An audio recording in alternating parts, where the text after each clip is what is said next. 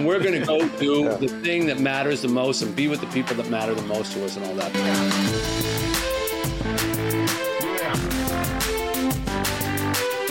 Welcome, everyone, to the Driving Vision podcast brought to you by the Ziegler Auto Group. And here with me, Auto Group Director of Talent Development, Mike Van Ryn. Welcome, Mike. Hey, thanks, Sam. Be sure to subscribe to the podcast, like it if you do, and leave a comment. Coming up on today's episode of the Driving Vision podcast, we're proud to have New York Times bestselling author Mitch Albom. Mitch is a journalist, screenwriter, playwright, and radio host who has captured the hearts of readers worldwide with his thought provoking novels and memoirs. From Tuesdays with Morrie to Five People You Meet in Heaven, Mitch's writing delves into the complexities of life, death, love, and loss, and the power of human connection. His latest book, Strangers in the Lifeboat, continues this legacy, and we are honored to have Mitch with us today to talk about his journey, both as an author and as one who is continually giving back to the world in unique and thoughtful ways. We go now to author Mitch Albom. So, the podcast theme is driving vision, and people with big visions have changed the world. You go back politically, you look at JFK taking people to space, Reagan brought a wall down. Others have done incredible things and brought people together with their visions. What is your vision of the world, Mitch? The better world, and how are you driving that today? Well, so you're starting with small questions. Uh, yes. uh, well, I would say, you know, first of all, I think, like everybody, my visions of the world have changed as I've aged. And I think yeah. the way you look at the world when you're 18 and what you want to accomplish in it, and the way that you look at it when you're 60 are, are, are and should be uh, very different things because you learn as you, as you grow. And as I would say at my current stage, my view of the world is that trying to change it um, globally, politically, you know, on, on a massive scale level is probably an impossibility. And the way that things get changed is at a ground level. And I have spent much of my time and continue to spend much of my time trying to do things globally, politically, you know, on, on a massive scale level is probably an impossibility. And the way that things get changed is at a ground level. And I have spent much of my time and continue to spend much of my time to trying to do things at ground level, uh, particularly with the charities that I'm involved with. So the charities here in Detroit through the SAY Detroit, I'm I'm at them I create them. I don't just go out and find funding for them or come up with some think tank idea of what they should be. We, we you know, we, we go in and hands on, and everything we do is you could go to it. You could go and, and experience it. You could go to our rec center. You could go to our medical clinic. You could see the people there who are benefiting from it. And, and then for me, a huge part of my life is an orphanage that I operate in Haiti, which I'm at it every month again, that could be something that you could just try to fundraise for, ship money over, and go visit once every couple of years. I, have been there every month for the last 13 years. I, I, select all the kids that end up coming in. I, I, I bring them up here when they go to college, and, and they stay here at my house. And and uh, you know, I try to be a mentor to to them, each and every one of them. So, for for me, my vision of the world is to try to change it at a ground level um, for the good. And, and, and, and an adjunct to that is to change it through children. I, as I get older, I find adults make less and less sense to me. Honestly, I, I just I'm baffled. yeah.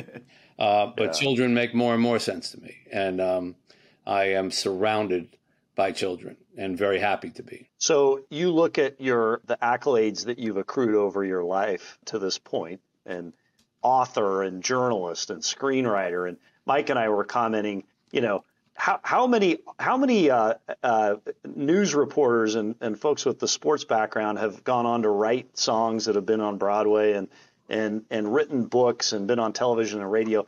Your background is expansive. What what is it about all of that which would buy you access to all sorts of privilege in today's world? Uh, what is it that has you putting that aside and going to Haiti, where there is suffering and there's a challenge. You talk about that. You're drawn into that work somehow. You're not just mailing a check. You're doing it uh, and giving up some of the things that you could probably enjoy at home. What pulls you into that? Well, I, I guess, uh, Sam, I, I, I must find it more satisfying. I think most people tend to try to do in their lives what they find satisfying and maybe for somebody else satisfying is lying on a beach or in a you know or driving a fancy sports car and i don't have any beef with that i you know, everybody has their own yeah. way of doing things but i've you know i've been lucky enough to i've been poor and i've been rich you know and and I, have i've seen i've seen the truths of each one and i've seen the, uh, you know myths of each one and in the end satisfaction doesn't come from things uh, doesn't come from reveling in your poverty and it doesn't come from reveling in your money. Uh, to me, it comes from making a difference in other people's lives. And, and in Haiti, I can make the biggest difference. I, I see exactly what I, what I think of to do that day. Hey, let's get some food here and feed these people they're fed that day. It's not doesn't go through a bureaucracy, and we don't have to have a majority vote on it and all the rest yeah. of it. It's right then and there. And conversely, when disasters happen, and you know someone, uh, one of our children has a brain tumor, or one of them uh, suddenly starts fainting or whatever, I have to take care of it. It's right then and there, and and, and hopefully I can. And so you know, I, guess it just, I, just, I'm just drawn to doing things that make me feel at the end of the day like I have made things a little bit better. I think I've had days in my life where I've done nothing but kind of, I guess, pamper my existence, you know, and I don't yeah. particularly feel that great at the end of those days. I mean, they're nice, have one once in a once every few years or something, but to do that on yeah. a regular basis um, is just it's just not me, I guess. Yeah, and you go back to the book Tuesdays with Morrie, your your your world renowned book, one yeah. of many many number one New York Times bestsellers you gave an interview where you talked about some of the advice that Morrie gave you at the very end of his life, talking about how it's that being present in the moment, being here in the now. Did did that ultimately drive some of the trajectory and direction of your life oh, towards oh, yeah. giving and charitable endeavors and, and, efforts? Yeah, it was it was it wasn't driving. It was it was the what do they call it? A 45 degree turn, you know. Uh, yeah. It was uh, you know, I, I really wasn't very much into uh, helping others or community or all that at that age at 37 when I was visiting with Morrie I was pretty ambitious I would say most of my most of my time was spent on myself and my career and maybe that's why I understand the difference you know I I mean I wasn't I wasn't evil I don't think but I was certainly myopic I was definitely just interested in how can I advance how can I do better on ESPN? How can I be better known writing my column? How can I, you know, write more sports books? How can I, you know, get bigger, bigger, bigger? And uh, then Morrie, you know, sitting alongside him and watching him die, someone who I really cared about and who I had known when I was a different person. You know, when you're in college and you're so open, you don't think you know it all. You know, uh, and I liked being with him because I it reminded me of when I was that way. And when, you know, when you're back in the presence of your teachers, your good teachers, you go back to being a student. You know, you go back to feeling like you're inside one of those desks and you're just younger. And I liked myself better when I was with Morrie and I, I listened more. And one of the things that I listened to was him say that giving is living and, and taking makes me feel like I'm dying, you know, because I would notice that he would help these people who would come in to see him, but they were coming to comfort him. But he would end up talking to them about their problems and they're I mean, give him a therapy session. And I said, I don't understand. You can't move. You can't, you know, you can't eat. You can need to be carried from place to place. You're, you're the, the picture of sympathy. Why, you know, don't you just say, let's talk about my problems? And he said, Mitch, that's taking, and taking just makes me feel more like I'm dying. Giving makes me feel like I'm living. And uh, I, I, that was a very profound moment for me and something that I've taken with me because I realized, hey, you know, if he's dying and this is what's making him feel good at the end of the day, this is what's making this is what he wants to do to to hold off death. If we're like that in our normal lives, wouldn't that be the same? And I have found that to be true. So when I finish a day in Haiti and I go to sleep on a mattress that's, you know, half the size or quarter the size of what I have in my house here, in a room that you know the, the the power goes off and it's 100 degrees and you're sweating and you know all kinds of reasons for you not to be comfortable i sleep better there than i do here because mm-hmm. i sleep knowing that i spent the day doing something that was important and tomorrow i'm going to get up and and spend the day doing something that's really going to make a difference and so much of what we do in america i think we're we're blessed and we're cursed you know we're, we're blessed to have this wonderful existence and it's a very cushy existence relative to the rest of the world. Even those who are poor here in America have it better than so many other people in the world. Uh, poverty, yeah. as it's defined in Haiti, yeah. which is the second poorest country in the world, and poverty, as it's defined here in, in America, with you know only one TV and uh, and and a poor a poor cell service for your phone, you know, and that that is poverty in America. You know, yeah. still qualified. It's two different things. And so to see people starving and to see people, you know, coming to our door and saying, "Take my children. I can't feed my children. You know, they're going to die if you don't take them."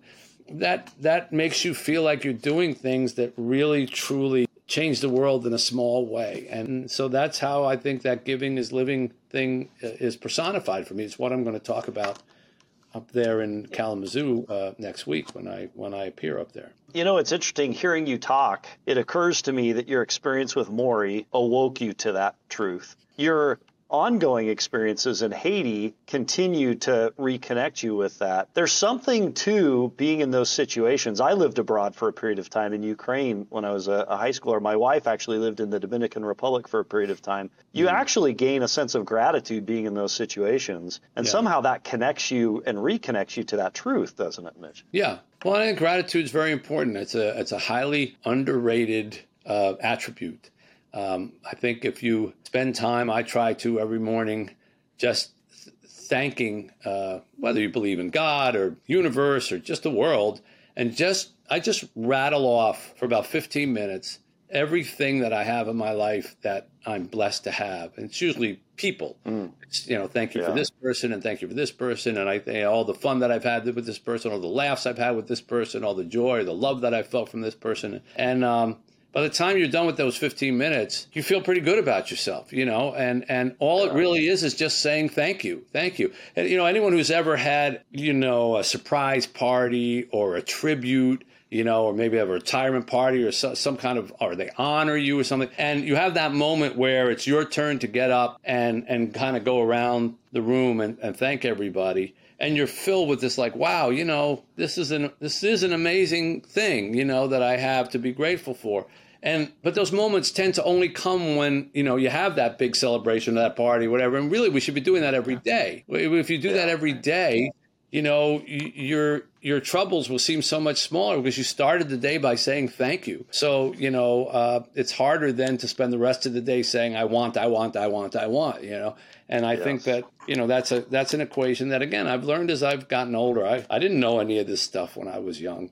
You know, there's. Yeah the, the, the, the most blessed thing that you can have in this world is the ability to be given enough time to come to learn what you didn't know, you know, and and oh, and recognize yeah. like, yeah. wow, thank goodness God's let me live this long to figure out what I was doing wrong back then and what I can do right now. You know, I would have hated to have been snatched while I was still making so many mistakes. You know, not that I'm not making plenty of them now, but hopefully I won't. I'll be around tomorrow. So, so, so Mitch, Tuesdays with Morrie, the best-selling memoir ever published.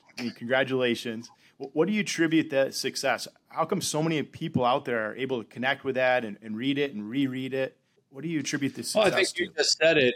I think you just said it is that people are able to connect with it. I think when when a book sells that many copies, it's not my writing. You know, it's not people all over the world are going, "Oh my God, the, you just have to read the writing is so incredible."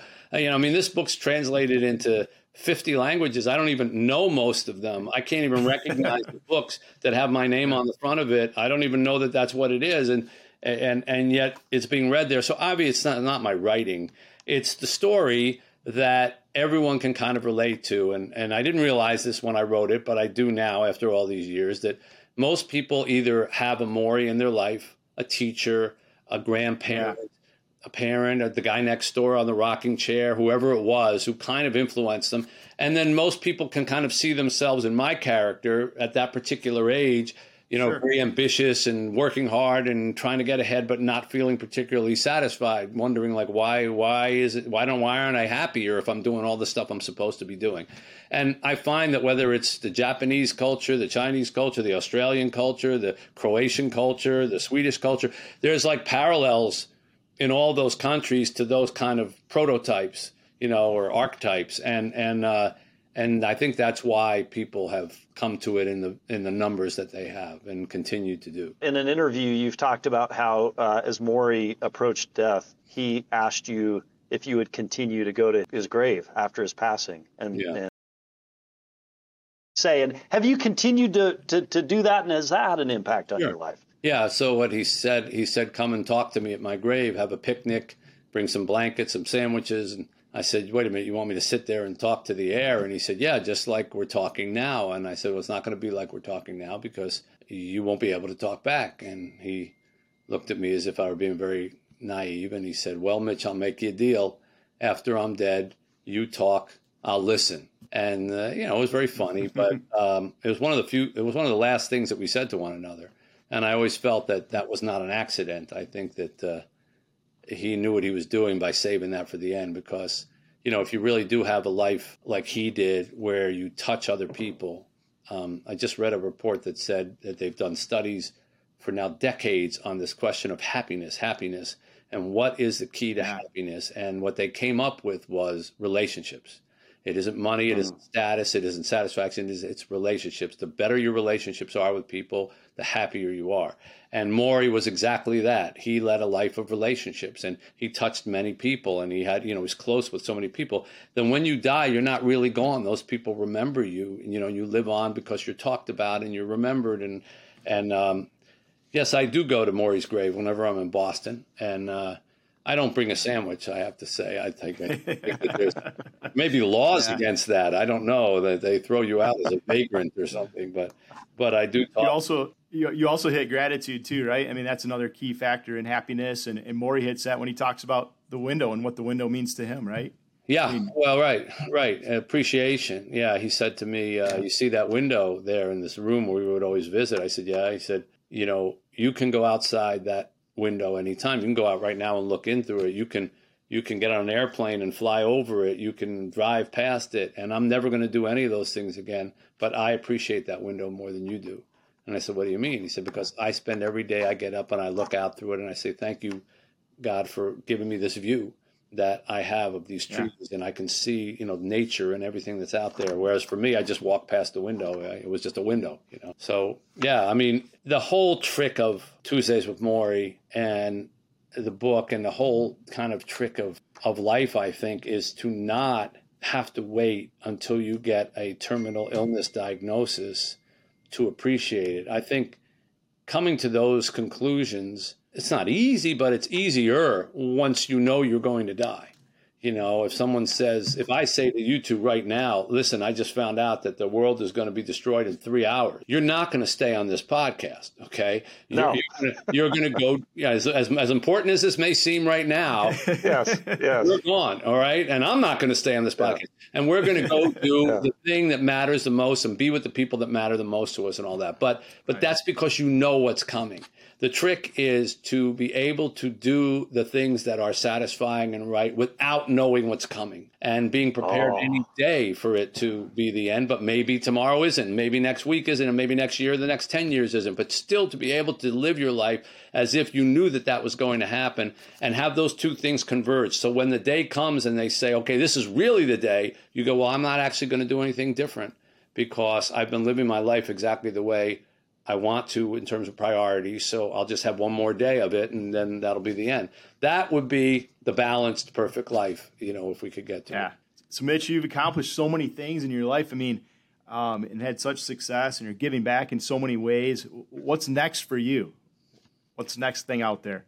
Next for me is just to see all these children, there's 60 of them at our orphanage, uh, get to college. You know, now we're bringing, wow. I have a baby here now that we're raising and she's uh, one year old, and uh, you know mm. she had a terrible start, and she didn't eat, have anything to eat but sugar water for the first six months of her life, and she was uh, extremely malnourished, and she only weighed six or seven pounds at six months, and you know she was wow. on the on the precipice of living, and we've taken her in, and and thank God she's doing well, and and and she's coming along, and she's living with us for the time being, and now I say to my wife, well, now that's twenty two more years that I have to be here in order to see her graduate college. And so, you know, that's what I that's what's next is to try to last that long and time see, and yeah. see these kids go. go along. Yeah, I've I mean, there's many things that I would love to do professionally that I, you know, I'm yet to do. But if I didn't get to do one more thing professionally,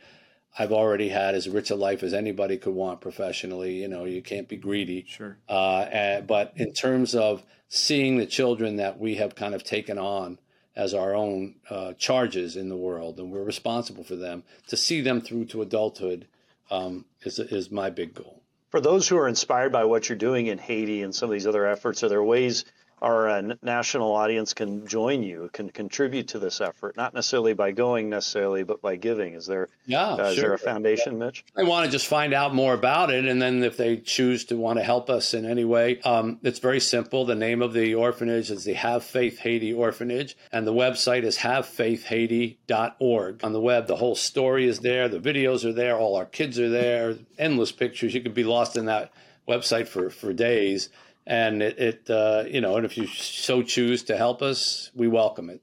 Absolutely. Well, Mitch, we absolutely appreciate the time you've been self with, with us today, sharing some of your experience in both uh, writing books, but also your your growth over uh, the the span of your career. And uh, we are so excited to have you at Ziegler Auto Group inside our locker room to to hear this message of giving is living. So we look forward to seeing you next week. And for our national audience, uh, check out Mitch Albom in both the book Tuesdays with Morrie, but also your most recent book, Stranger in the Lifeboat. Thank you. Thank you, guys. Thanks to Mitch Albom for contributing to this week's podcast and to you, our weekly listeners, who make us one of the most listened to podcasts. Until next week, how are you driving vision today?